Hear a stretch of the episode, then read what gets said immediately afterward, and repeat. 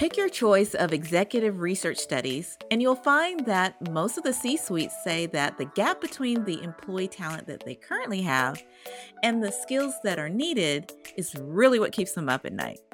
Executives are being forced to boldly question long held assumptions about how work should be done, who should do it, and the role of the physical office and technology solutions. That's why blended workforces are one of the hottest talent strategies today. For those who don't know, blended workforces are when employers use a mix of traditional employees with external resources like independent contractors, consultants, vendors, and technology, all in the hopes of enhancing competitiveness, ensuring cost flexibility, and expediting business goals. This sounds like a no brainer, right? Well, it's not as easy as it seems. Unfortunately, effectively leading and managing blended workforces is very dynamic and complex and has been overlooked by MBA programs and in house leadership training. I learned by being both on the corporate HR procurement side of the house and by eventually being a service provider for enterprise level firms myself.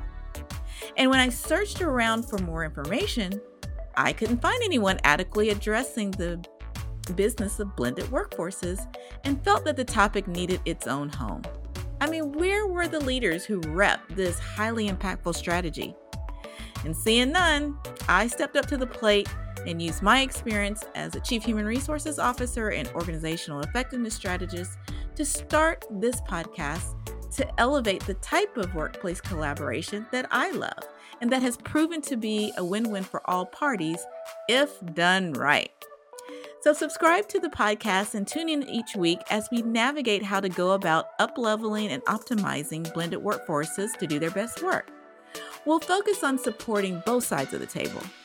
First, by helping employers unpack best practices to implement and blind spots to avoid when infusing a blended workforce strategy that will enable their ability to quickly adapt to the changing business demands by scaling their workforces up and down as needed.